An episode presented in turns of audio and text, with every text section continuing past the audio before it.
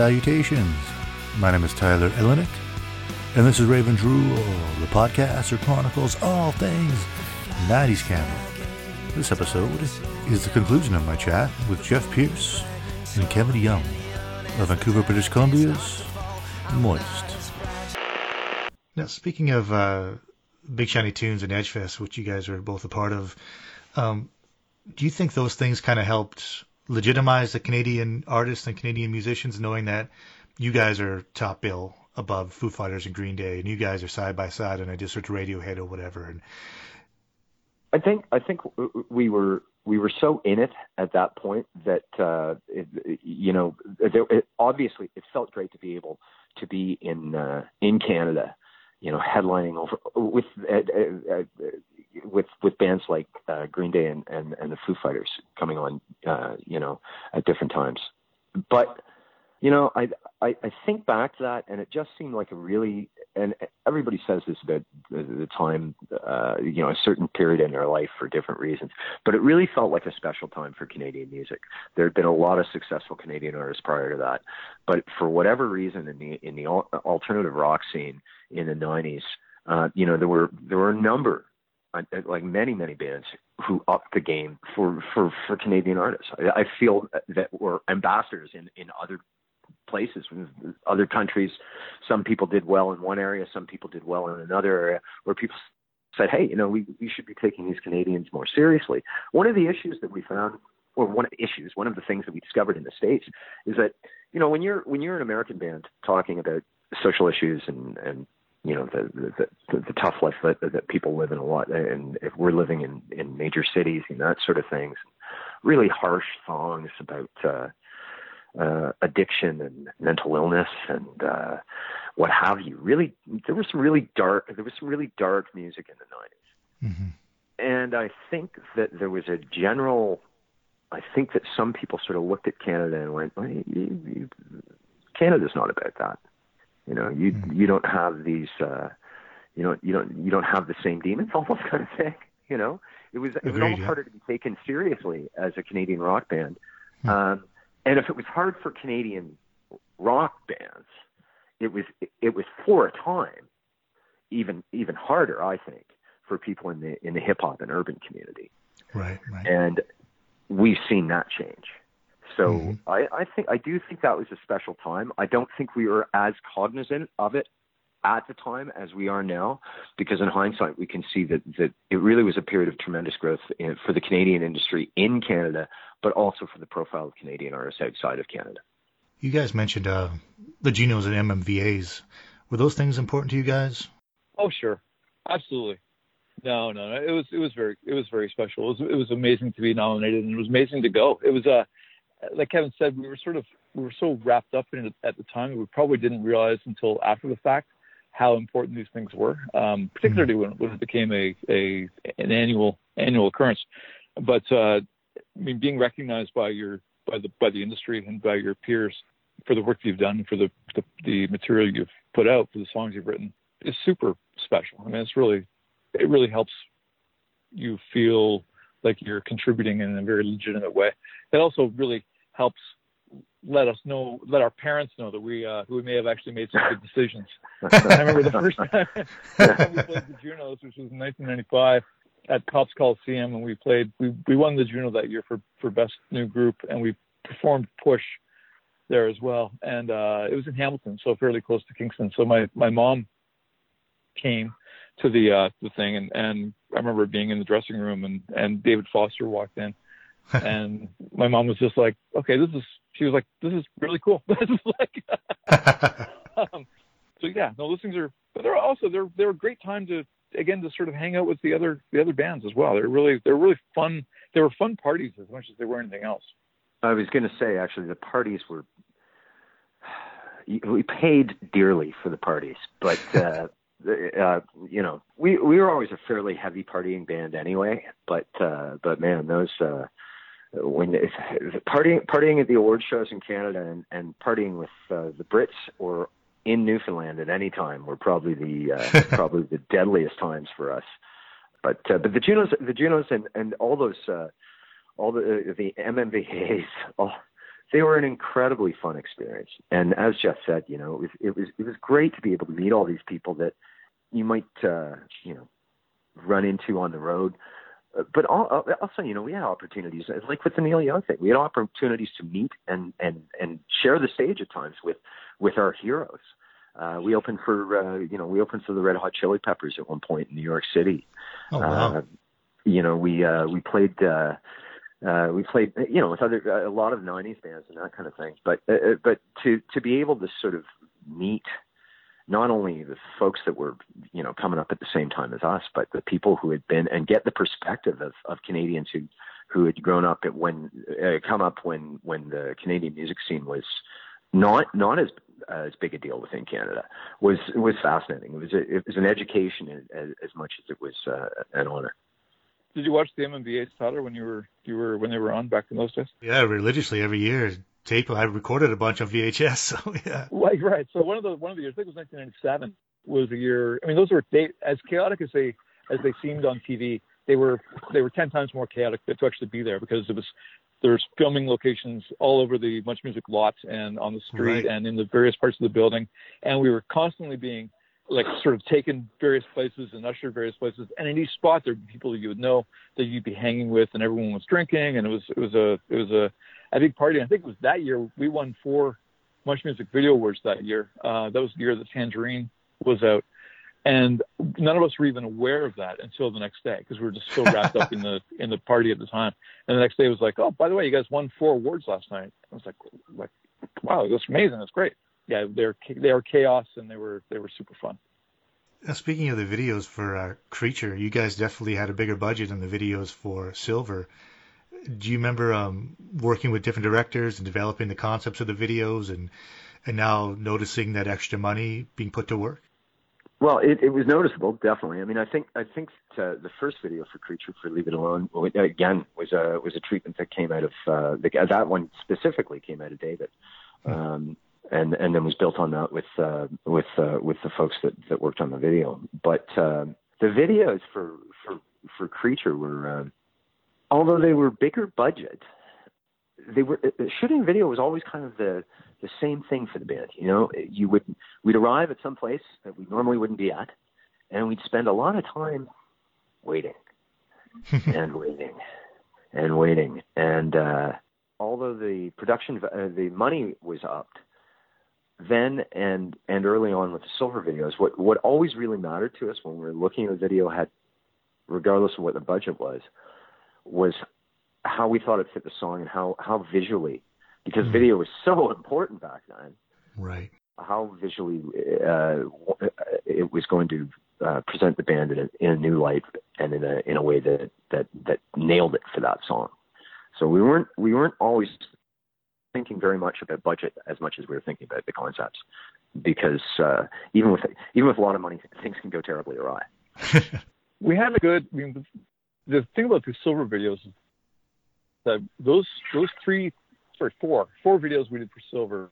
They were all treatments that the band came up with. Um, they were all ideas that we we had uh, that one of us would have and then be developed by by the rest of us, and then whoever was directing the, the video would be brought into the creative process. Uh, and it was the same with the Leave It Alone video for Gasoline, Tangerine, and Resurrection.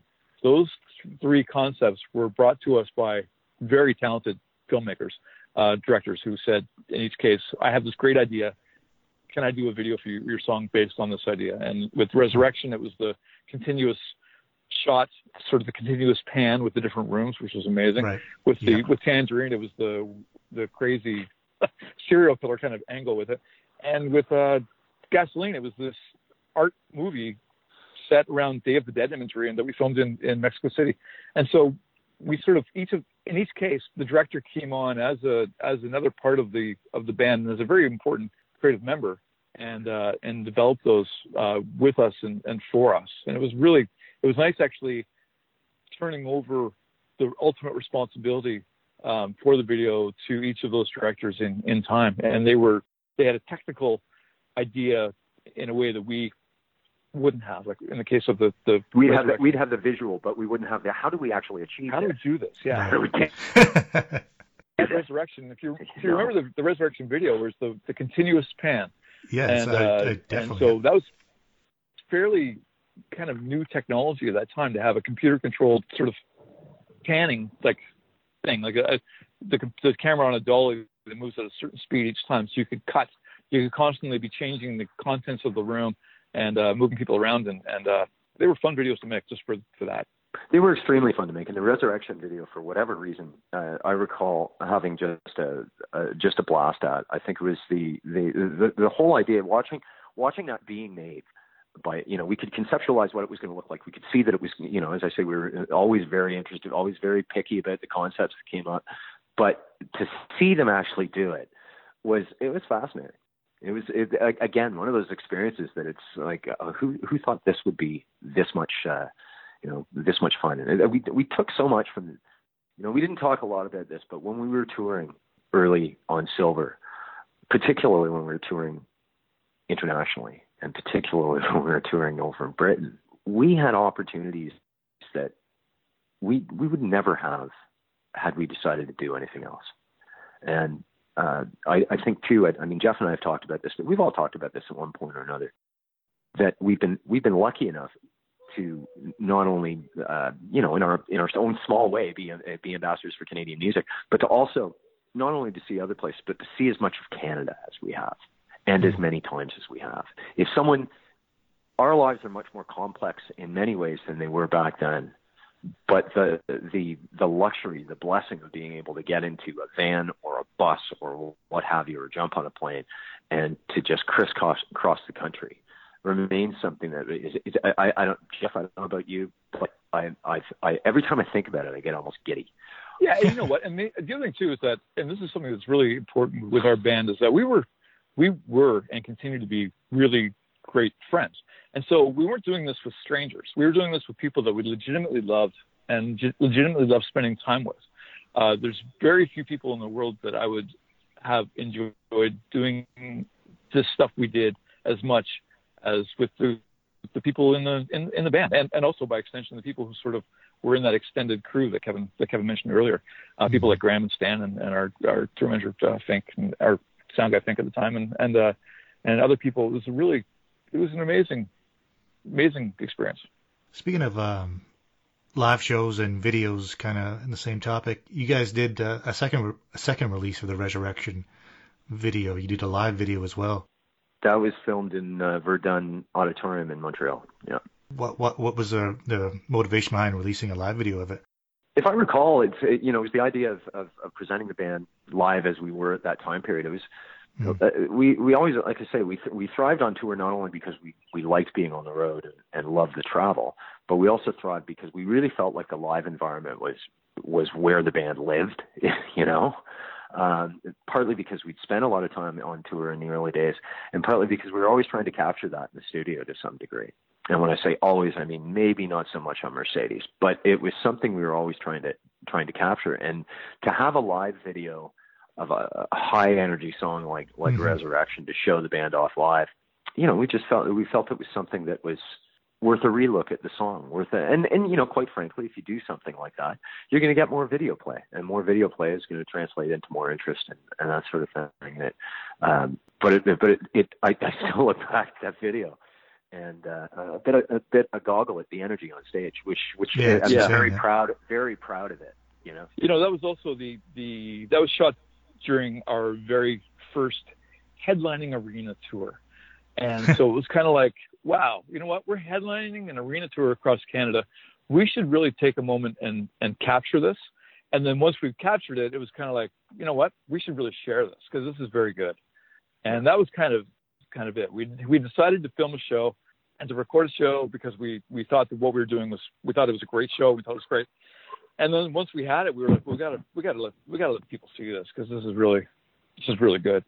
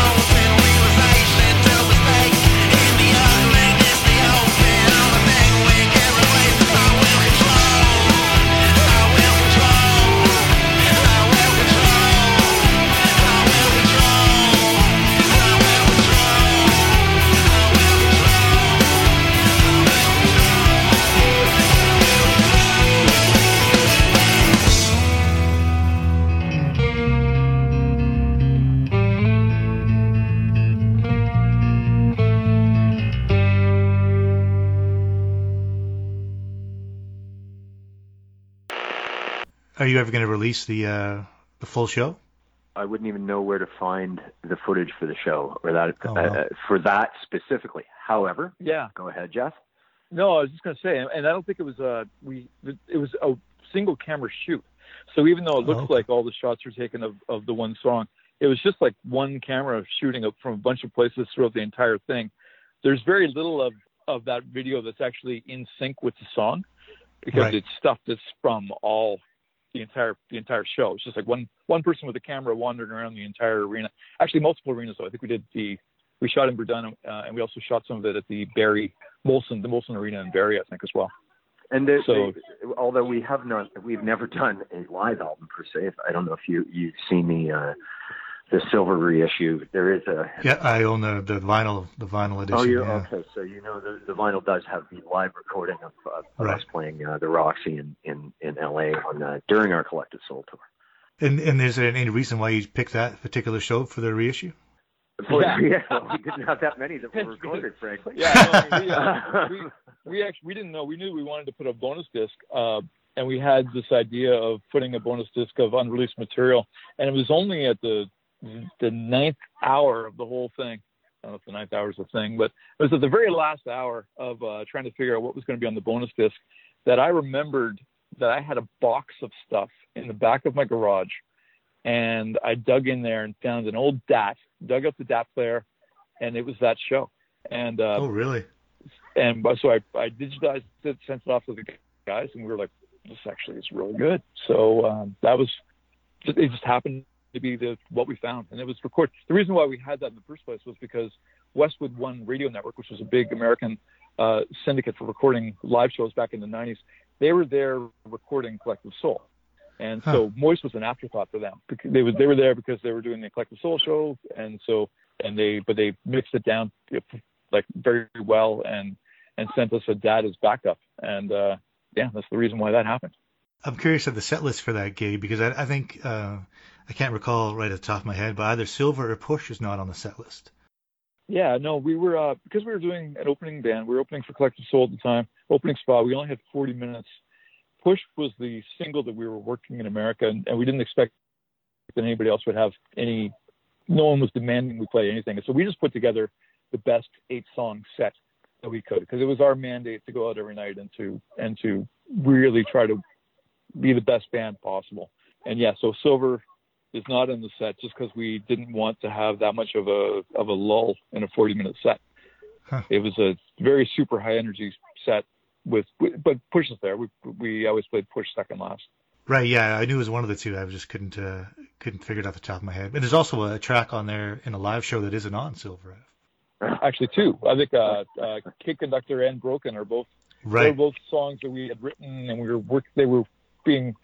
Kid Conductor was on the original nine song tape, the the original Hmm. demo. Broken was a song that we wrote after Silver had come out, and we always thought that we would probably put it on the second record, but we we opened every single set with it, so we kind of it had lost its luster for us by the time We came have a we have a history Creature. with songs that we've written to open the set. We're always looking for the perfect opening song, and uh, and back then we, we you know it wasn't like we had we had the one record to, to draw from, right? You know, it's like you've got this many choices. Here you go. Or we play. We don't want to play Push Right Down. We want to play something else.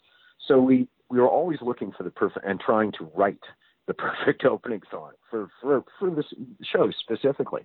Uh, one of them was actually called Opener, and uh, uh, you know when you call a song Opener, there's a good chance that song is not going to make it into the next album cycle because you are not that committed to it. You're you it hasn't. Uh, yeah, it was. It was. We were, we were always very much about uh, making our live show as, as compact and, and tight as possible, and trying to trying to give people their you know their money's worth and and you know go at it hard and leave it all on the stage kind of thing, but uh, but also to keep it tight and particularly when we're we we did a lot of openings for openings uh, slots for a lot of different bands, and one of the things that we always tried to do was was you know to be uh, to be a, a good opener in terms of trying to warm up the crowd, but also getting the hell off stage real fast afterwards and in on time because no one wants to have the plug, plug pulled on them before the before the headliner comes on. Speaking of uh, opening, uh, you kind of you slipped that in earlier, but how did that Chili Peppers gig in New York come to be? That came We, through uh, our label there, uh, yeah, if I we recall correctly, Jeff. we actually, yeah, we were spending a lot of time in New York at the time, and we actually we opened up the Chili Peppers, but we also opened for uh, we Weezer. opened for Live, Weezer, Oh, uh, wow. Smithereens, uh, Oasis. Well, actually, Oasis opened for us. Cheap Trick, Uh, Great White, and for real? Soul on the same bill. yeah, so they were just it, it was we we did a lot of we had a lot of uh, uh, opportunity to to play with a lot of other amazing '90s bands, and that was all the work of the of the label and our agents just trying their best to put us in front of audiences. Did that make you guys better playing with um, the top acts of the day from all over the world? Absolutely. When you when you're watching, uh, you know, when you're watching Metallica play in a tent with 500 people, yeah, that's inspiring because you know you're like as as Jeff said about about uh, James Hetfield's presence, uh, the uh, you know it- you're sitting there in this, this, this for all intents and purposes, uh, you know, a large. Uh, y- uh, you know, a large domed tent in in in in a very remote area, and they they look like you know they look like gods. They look like they've Hmm. done it so often. To see people that are that comfortable on stage and that that proficient at what they do, not just as musicians but as as performers, yeah, it's it's it's majorly inspiring. But that that was from the very beginning. It was it was uh, it wasn't just bands that.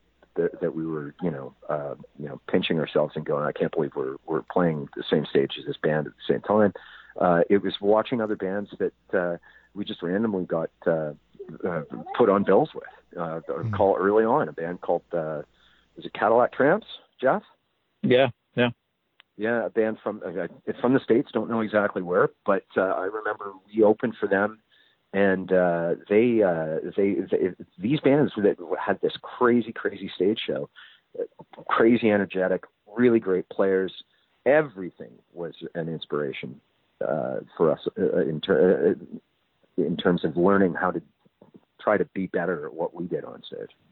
Uh, you know, the most inspiring thing I think that was, I mean, we, we it's one thing to be playing with Hootie and the Blowfish and Matthew Sweet and and and those bands, and Blues Traveler and whoever else, but uh, you know, when we did that the 15 shows with Neil Young, and seeing how much energy and how much soul he would bring into a show, you know, a guy at that point in time who'd been doing it for a better part of 30 years, um, you know, being able to watch a Neil Young show every night uh, for for a month is an amazing experience as well. from from wherever you want. It was amazing. It was it was it was uh you know like I say an education. I should mention the show that Jeff mentioned about uh, Hootie and the Blowfish and Matthew Sweet. Uh, correct me if I'm wrong, Jeff, but I believe that was uh, the first show broadcast live.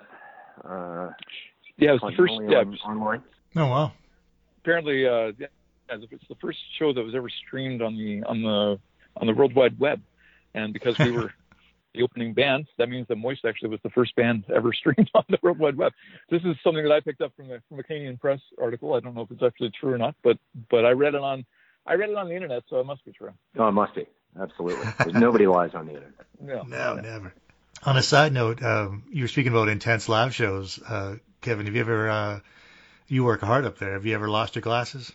Well, I, I, I am very I am very hard of seeing, and uh, me, me and too. That's uh, I would curious. routine, now I wear contact lenses on stage now because uh, you know, it's uh, I go through fewer pairs of glasses that way. But it, it, it, because I shared the side of the side of the stage I shared with Jeff, in the early days, my glasses would go flying off regularly, and Jeff would move over towards wherever they fell and start stamping his foot in an exaggerated fashion so I could get an idea of where my glasses were. I'd be trying to protect them and point out where they were at the same time. That's awesome. But we can move into Mercedes. Um, what was the approach going into the third record? The approach was actually very, very different from what we had done previously. Uh, as I as I'd mentioned, once we got hooked up with Network and uh, and started, uh, you know, uh, Jeff was. You got to remember that at the time, not everybody had a personal computer. Uh, the cell phone was a briefcase that one guy carried, right? uh, early days when we started touring, right? Right, right. Um, we had, uh, we had, you know, uh, once we signed with Network for Creature, and uh, we were in Montreal. We, uh, you know, we all got spanking new computers. We got, uh, we started, you know, we, we dragged kicking and screaming into the into the digital world, and uh, that essentially had a big impact on how we approached Mercedes. We were in Montreal. We had, uh, you know, we we were finding discovering what early digital audio workstations would would allow us to do, and, and music recording software. So a lot of our early demoing and a lot of our uh, a lot of the work that we did uh, was done in in Mark's apartment on an early version of Cubase. Hmm. Um, so so that was although we did rehearse, we didn't depend as much for Mercedes on having the songs down in a format that we would be playing them live and then going in and recording them. That was a normal process. Get it down so we can go in. And uh, in the early days, that was of, of necessity. You know, we only have so much time. We're going in at, you know, like midnight when the studio is not busy in 8th Avenue Sound. We're going in to record Silver. We want to go in guerrilla style, get everything we possibly can, and get out.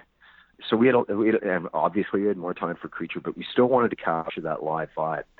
And with Mercedes, we, I think we collectively, I don't know what fueled it. I think part of it was the fact that we were recording uh, more individually uh, on, on, as I say, on, on Cubase at the time. But also we wanted to, we wanted to stretch out. I think. Yeah, and with that record too, we were we were tired of being in a loud space, um, so we were less inclined to want to get together. We used to rehearse six nights a week, uh, all the time. Like back in the early days, it was we we rehearsed constantly, and after doing that for five or six years, uh, we had just we were just a little bit tired of the noise, frankly. so uh, we we're also wanted... all making tentative steps to you know have a life outside the band. You know, yeah, so right. so you wanted to spend some time, you know, at home uh, at, rather than uh, than booting over to 4200 Saint Laurent to spend uh, you know five hours uh, uh, blowing our ears out. I feel like it's safe to say too that the the the songs on the first record and and the songs that didn't make the first two sorry the songs on the first two records and the songs that didn't make the first two records like that body of work those songs for the most part were written by having five people playing really loud in a room over and over again until sort of until a song takes shape.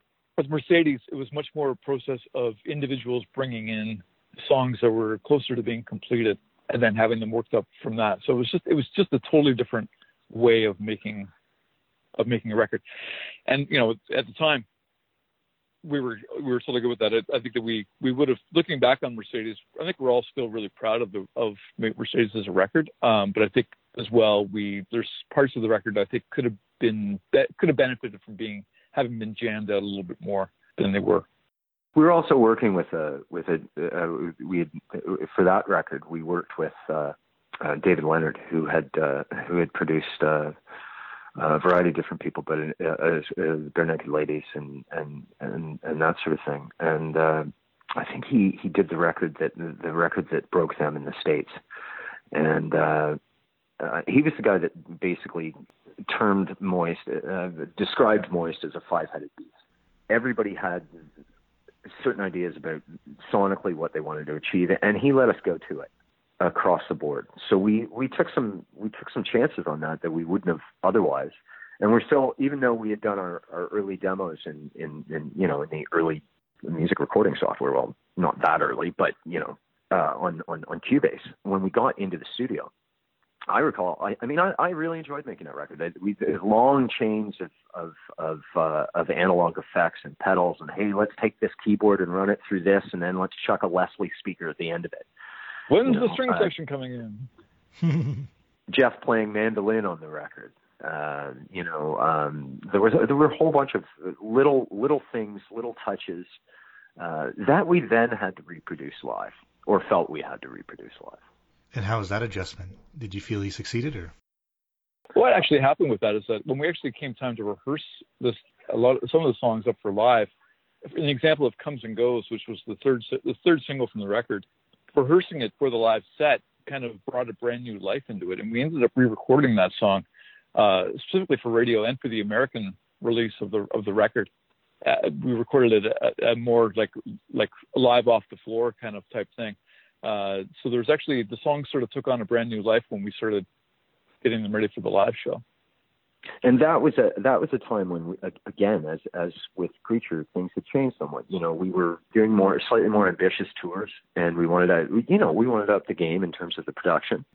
You know arguably you know and add things like a disco ball and a confetti cannon uh to the live show. But but the actual the actual prep for getting for getting those the the shows for mercedes up and running uh you know we were using samplers for the first time not to not to uh uh, to run full elements, not to run track behind us. We, something we've, you know, a lot of bands do that. We don't. We never have, you know. But to uh, to cop a bunch of the sounds that we were actually we had actually recorded, and yet still be able to play them uh, live. And uh, you know, we had some drum loops running and stuff like that. So it's uh, it was it was a real challenge. I, I remember very well spending a lovely Montreal summer in in our in a rehearsal space uh, with with. Uh, various guys on our crew trying to make uh, a new technology work, which which was great in terms of we pulled it off. I feel we captured what we wanted to live. I think, Jeff. Oh, for sure. Yeah. And and but the but the other thing about that period of time is that even though we had we'd grown, we had the new management company, we had a whole bunch of crew members that you know it was a far cry from you know ourselves and Graham and Stan crossing the country together back in the back in the day. We had a we had a we had a bunch of crew members that uh, that had been out with a lot of uh, you know a lot of high powered bands uh, all through the states with with BNLs and that kind of thing. You know, they were really experienced guys, and yet it still felt kind of like family. We had a we had an apartment in Montreal that we used as a crew apartment after uh, after some of the band had relocated to uh, to Toronto, and uh, it still felt like a really the the one element that still is something that we we we we feel to this day is that we feel like a family. We always have. And, and to some extent, I think we were kind of an insular family as well. We didn't spend as much time as some other artists did with, with their peers at the time, uh, for whatever reason.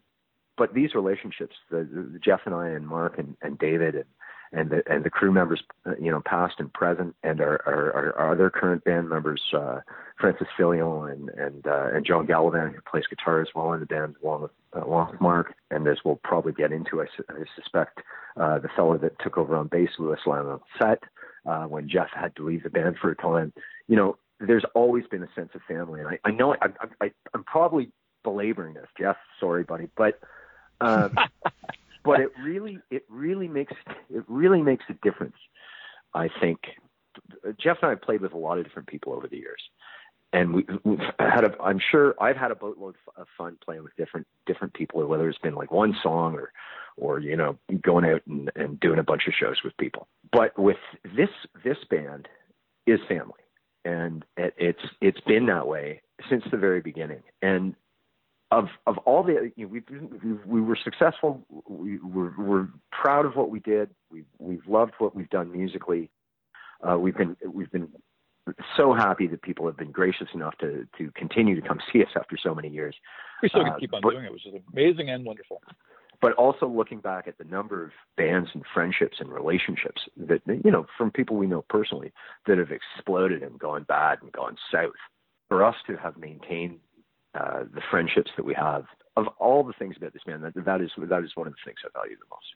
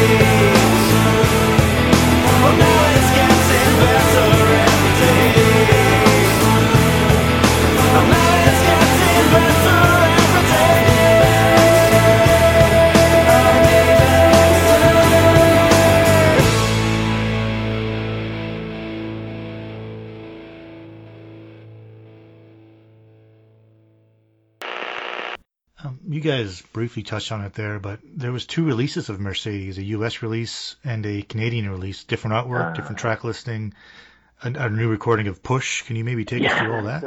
Yeah. So okay. So that was a so as as we as we talked about 75 minutes ago, uh, Push was a it was a it was a medium sized success in America that was not capitalized for, on for a number of different reasons. Uh, there was an issue with records being uh, not in the stores. Um, there's a problem between the label SBK and their and their distribution partners at the time, and uh, to the point where we had people going out to record stores and saying and sending us pictures that showed that there was no no product there, even though the record was doing really well at radio.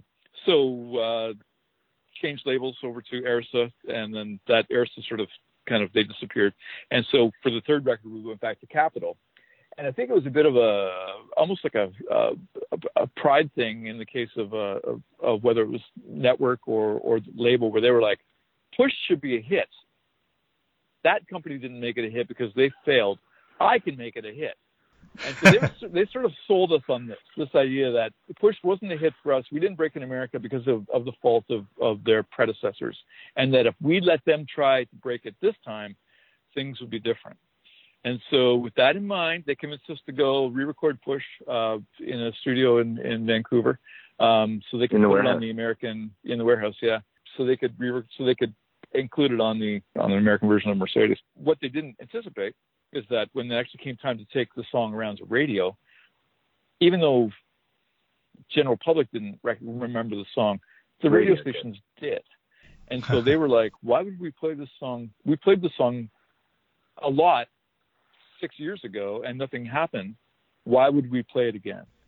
And so it was a it was a bit a bit of a no, we're not really super proud of that of that particular decision or moment. It's a, Ha- having said that, having said that though, one of the, one of the things that one of the one of the things that comes up with some of the people we worked with, uh, you know, I mentioned uh, Barb Seaton and, and and Michael McCarty from uh, from EMI Publishing early er, back in the day, and one of the things that uh, you know folks at our label uh, in Canada at EMI I've spoken to over the years, folks, uh, of course, Barb and, and Mike, uh, and and Barb particularly would say, you know, it bothers me that we never broke this band in the United States, and you know, it like it, it they almost feel it's almost like they feel personally aggrieved that they didn't break the band in the United States, which says a lot about how committed they were to to us and and how much belief they had in us, and uh, you know, and so even though that that trick doesn't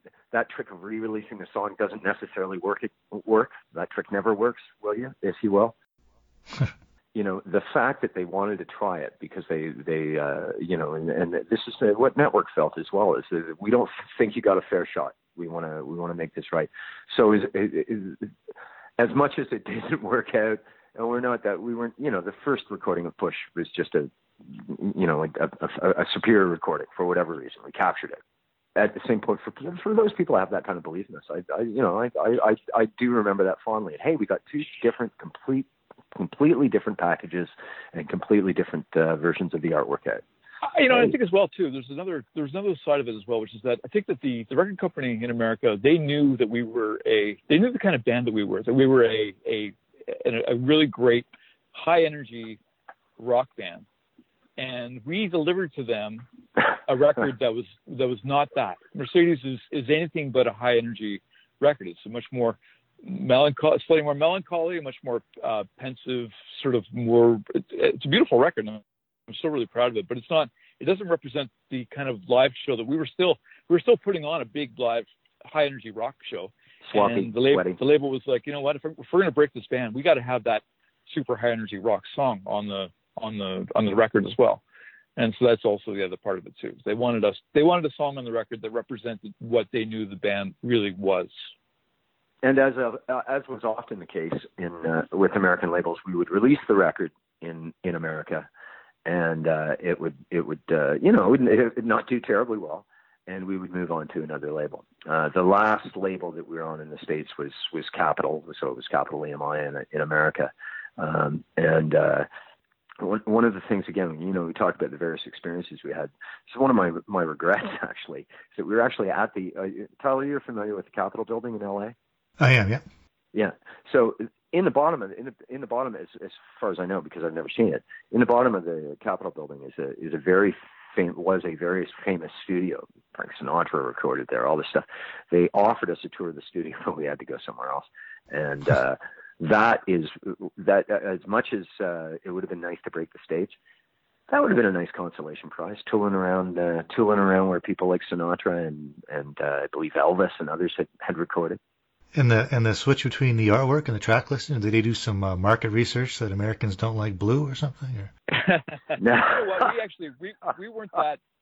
uh, We there was enough time between the the re- release of the American label and the uh, so the release of the American the, the Canadian record and the American version that uh, because it was a different track listing and that kind of stuff, we weren't that particularly crazed with the artwork for it anyway, and our management company wasn't that crazed with it, and so they just sort of told Capitol to come up with different ideas uh, for it, and they they suggested that that orange background thing was the thing, and I don't. This sort of has more of an Americana kind of vibe, which I guess is what they're trying to. To uh, Hmm. And uh, because project. that was that was part of a, a photo shoot that we'd done in in in LA. You know, building downtown in LA that's uh, r- really well known with the sign, Jeff. Roosevelt or something like that. Roosevelt. No. Roosevelt can't Hotel remember in what it was, but Hollywood Boulevard.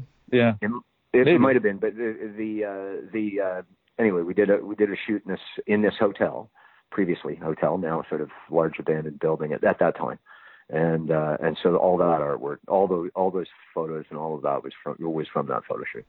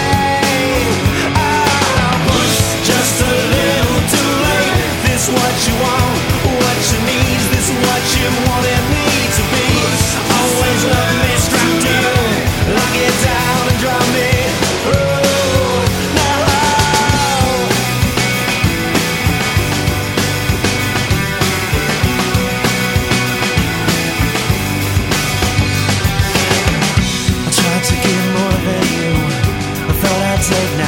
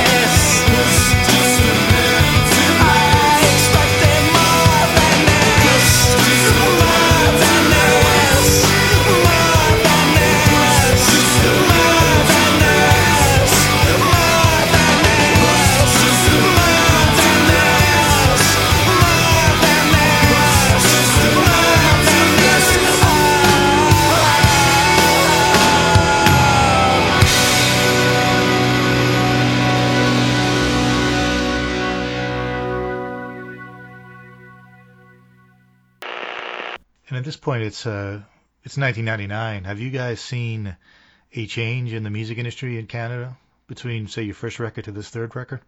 Yeah, definitely. I mean, the the uh, everything everything changes as if you if you're in something long enough, you're you're there long enough to see it change. And I think that beginning of the 90s, 1991, 1992, uh, there's definitely a, an awesome indie kind of vibe going on that was fueled by the American grunge explosion and, and the, uh, the the moving of alternative rock from from college radio to to mainstream radio. And uh, uh, over the course of the 90s, that that all changed. Those people who were there, they they grew up, and their their younger siblings were less interested in in rock music and more interested in in, in different things. I mean, there's still a lot of rock bands in the early 2000s and that kind of stuff, Nickelback and Linkin Park and all that sort of stuff. But uh, but the scene in the scene in Canada sort of stops. It, it just sort of it changed quite a bit. Uh, MuchMusic was becoming less and less important, I think, uh, as as it sort of moved more into playing less videos.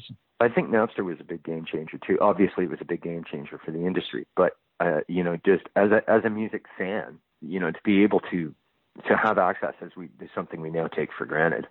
Uh, to have access to, you know, virtually most of what you've ever heard of, and much of what you haven't, simply by you know calling out to uh, your your your uh, she who, who shall not be named because she's listening right now, calling out to Alexa and saying, uh, you know, play X on Spotify you know, when Napster first came out and the uh, the ability to listen to all this other music, it was just the the tip of the iceberg for for for people being able to to create their own, just create their own music, the, the, without the uh, without the traditional barriers that had been there.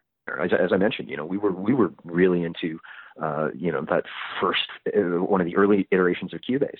We used uh, early uh, uh, digital recording hardware hardware recorders, but but digital recorders when we were doing. Uh, uh, I think we had the, uh, something Creature. called the radar in, in Yeah. Creature, and and you know we continued doing that in uh, on, on Mercedes, and have since you know obviously moved on to uh, to to other other other platforms.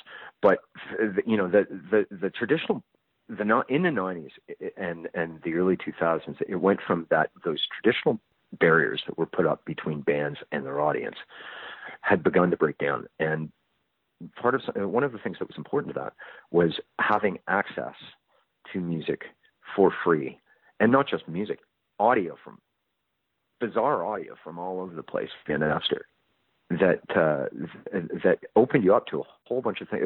I would I, I would say that you know the the the, the kind of monoculture that that there was in terms of you know this is this is what people are listening to on the radio.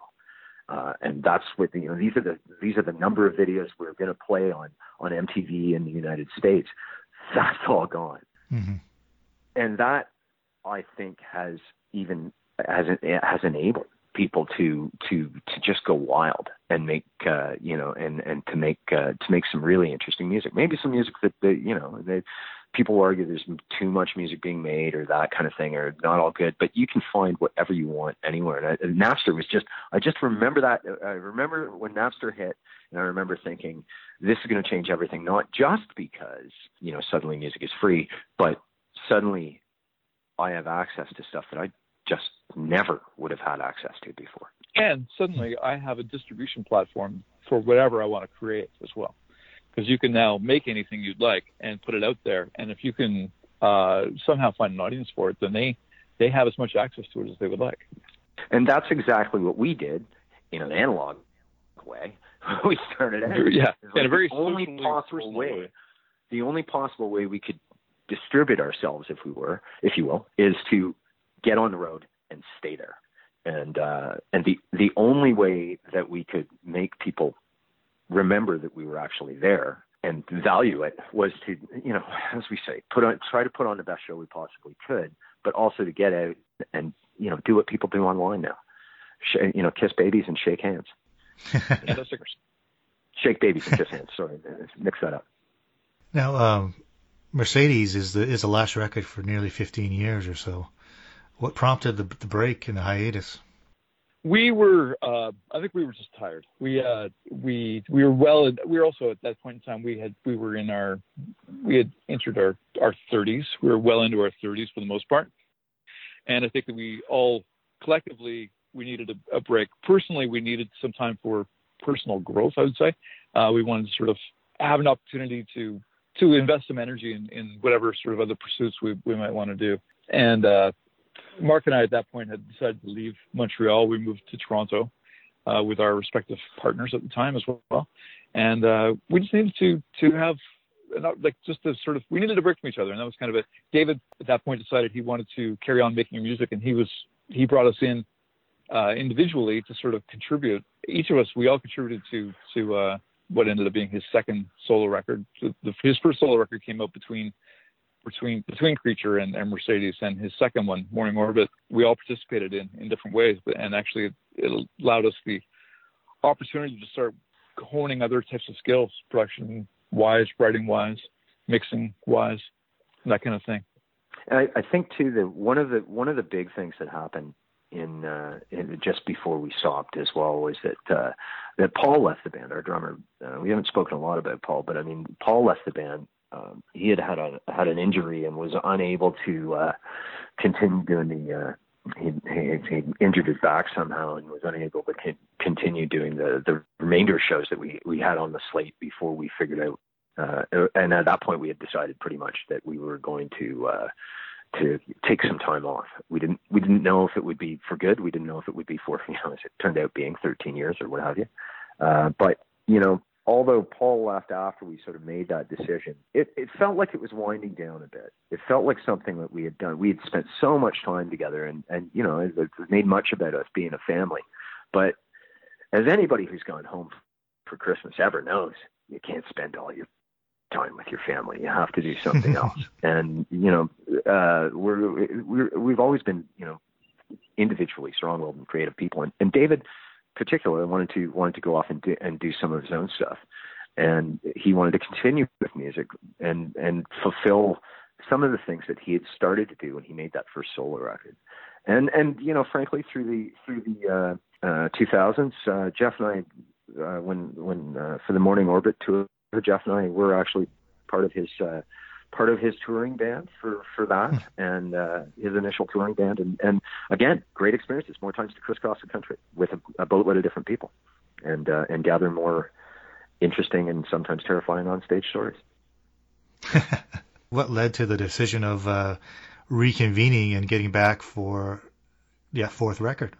It was an ongoing con. It was an ongoing conversation about us getting back together for for a number of years. Hmm.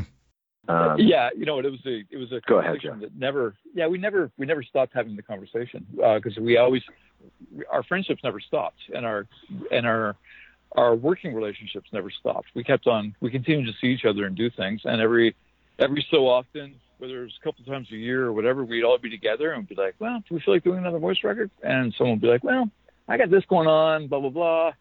and there just came a time in in 2013 when the question came up and nobody had anything different to do. it just seemed like, okay, this this is the this is the time. Are you are you free? Yeah, you're. Are you free? Yeah. And so that's Nobody- how it came. That came back. as importantly, nobody was nobody was uh, against it because, uh, as Jeff said, you know, there there were a lot of things going on in our lives individually at times where it's like this is really not a good time for this to happen. This is not, and it could have been work, it could have been, uh, you know, family. It, it can be a whole bunch of different things. But adjusting, it, like it is a the stars aligned, and we got together and we decided, well, let's do a few shows anyway. And we had never intended to make another record. That was when we first started doing this. We were just going going out, you know, having a laugh, doing a few shows. We knew that there was the possibility that that, that would happen, but uh, but uh, it was certainly not doing a doing a glory record was was not on the table when we got together. We just wanted to get together, play some play some shows, and, uh, and you know, feel it out, see where it went from there. Was there any apprehension in playing some shows after such a long break and worrying if the fans will still be there, anything like that? Any kind of voice in the back of your head saying, uh, with Yeah. any kind of nerves or yeah? Yeah, sure. Are people going to show up? Uh, you know, we we hoped it would be reasonably successful, and it was. And uh, and and as as uh, you know, that's that's really important.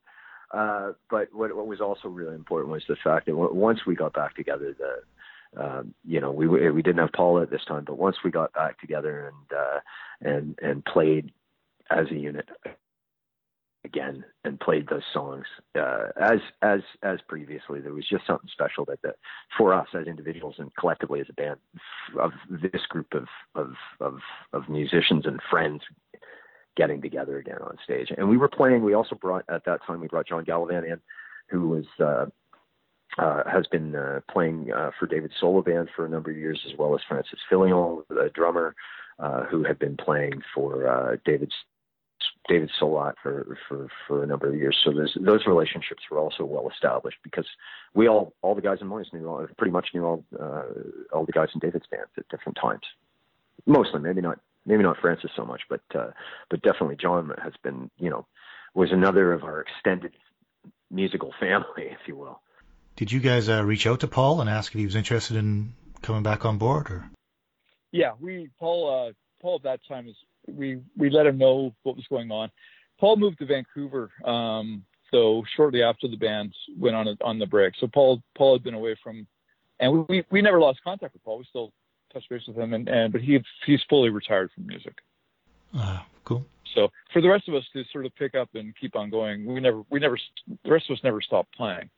So uh, it was actually not that difficult to get the songs um, back in back in shape because of the we never stopped playing. But Paul had completely basically retired from from music. Um, being a drummer is different from playing keys or, or playing guitar.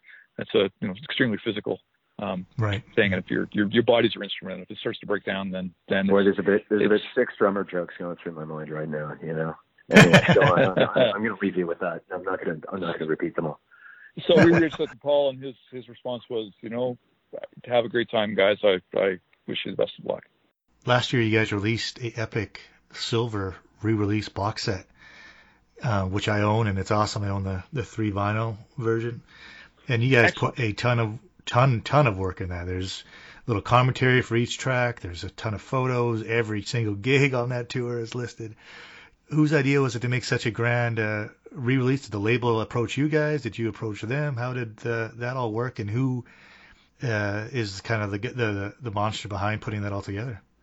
Well, the label, I, I, I, believe it was something that, that, you know, with the anniversary of the first record coming up, uh, the 25th anniversary of the first record coming up, the, the, you know, the label was, or Universal was, uh, who was in our label, were, were interested in, uh, in doing something to mark the occasion, as were we. So management, Graham and, uh, and Universal put their heads together and obviously, as we do, because we've always been very handsy about stuff that goes out, we want to have our hands all over it and our brains all over it uh, we all put our heads together about what we could possibly do to make uh, make a package that was uh, a special package that hopefully It was people an- would, would enjoy and dig. But it went Yeah. through a lot of different iterations. and it was another Hmm. labor of love. Of- Honestly, of all of us, well, particularly Kevin and and uh, Kevin, and myself, Kevin and myself tend to be the uh, more of the keepers of of material uh, from the past, and so I had about nine Pack rats is what he's trying to say. Pack rats. pack rat. Yeah, in the case you're you actually have stuff. I have digital stuff, so I had about Yeah. a thousand photographs, and uh, Kevin actually has boxes of things like tour laminates and that kind of stuff.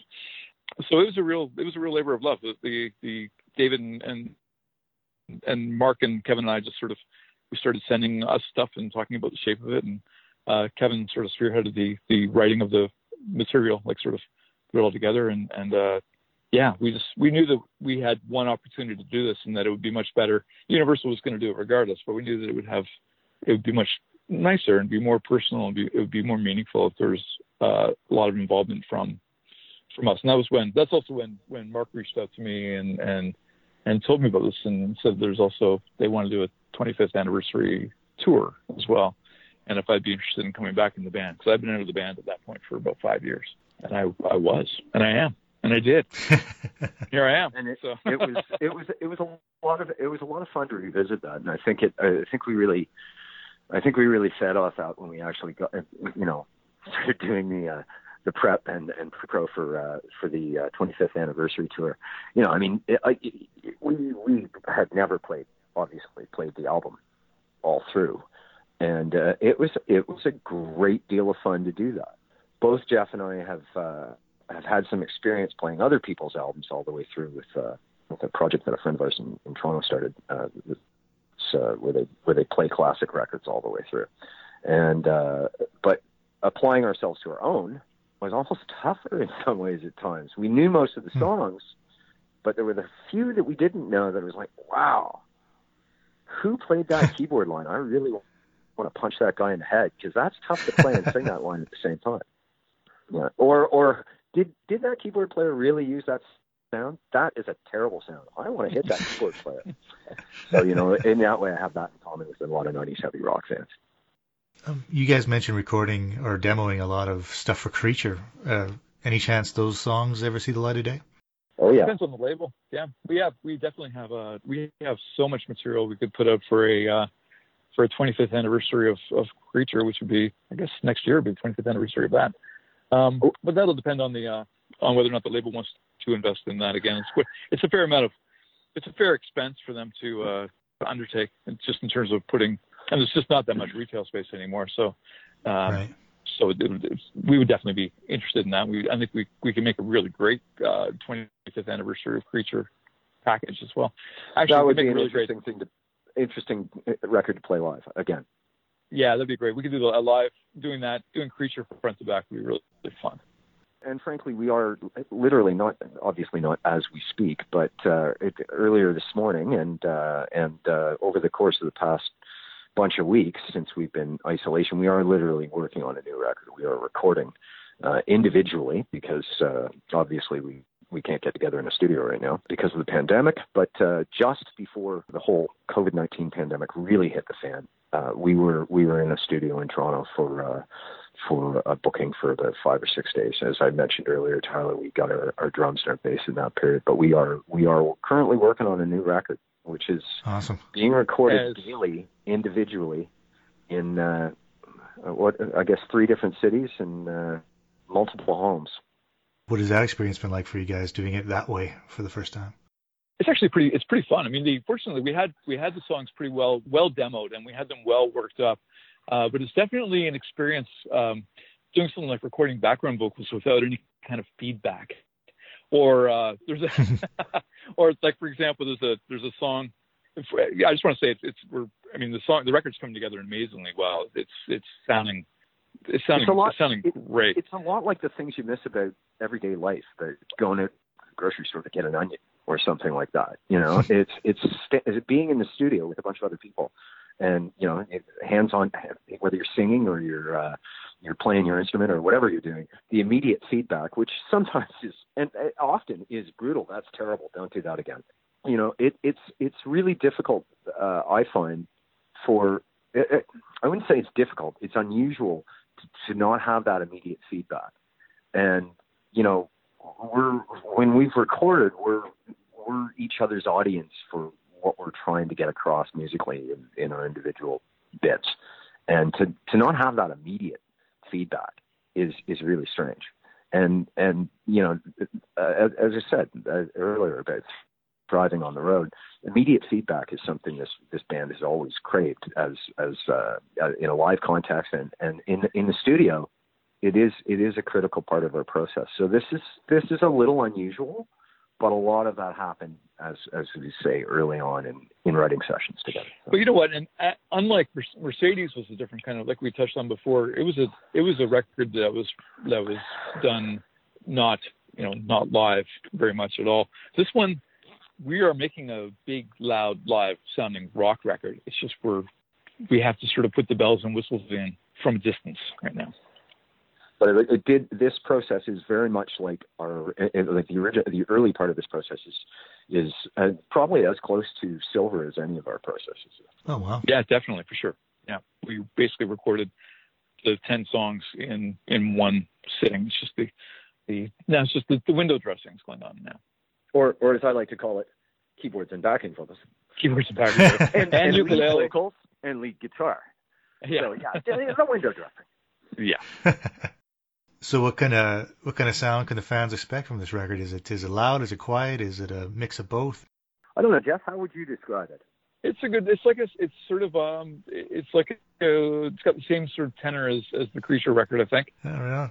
Lots of uh of uh, a couple of really awesome live loud songs and a few uh uh more pensive quieter things. It's good. It's I'm, I really can't wait. I, I feel like everyone's favorite Moist song, all the fans' favorite Moist songs are on this record, even though they don't know it yet. And I can't and I can't begin to guess which song it is. I I think they're all. I'm really. I'm a big. I'm a big fan. I think it's going to be great. I can't wait for people to hear it. Uh, I, I think too that this, although you know, although the, the like I say, the process is is uh, uh, is, is somewhat silver-like, if you will.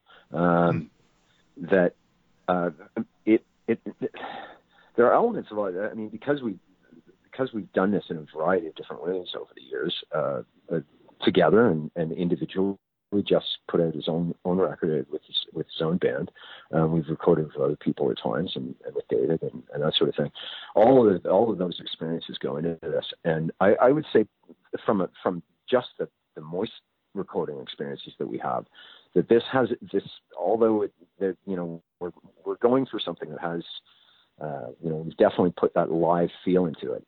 Uh, we're hoping to capture that in a way that uh, that for instance we we didn't capture on Mercedes, but Hmm.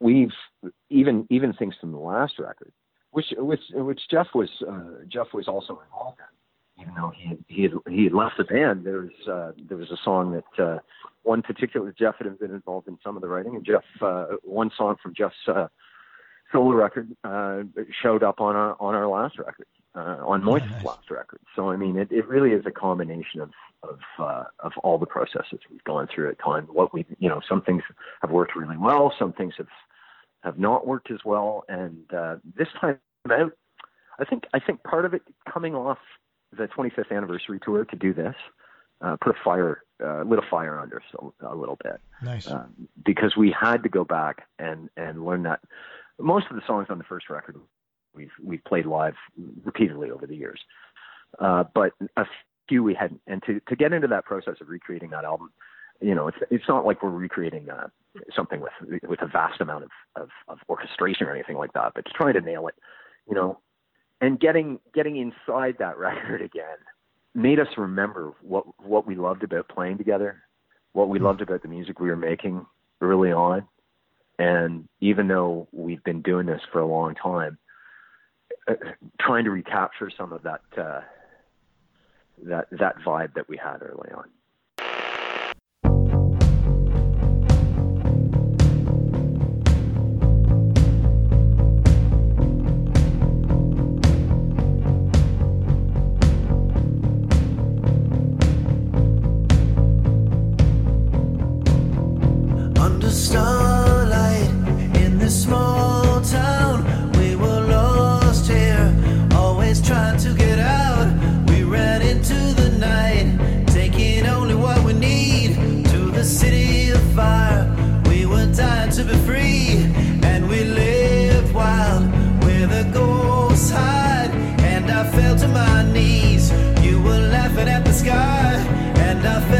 Second and we loved every sin.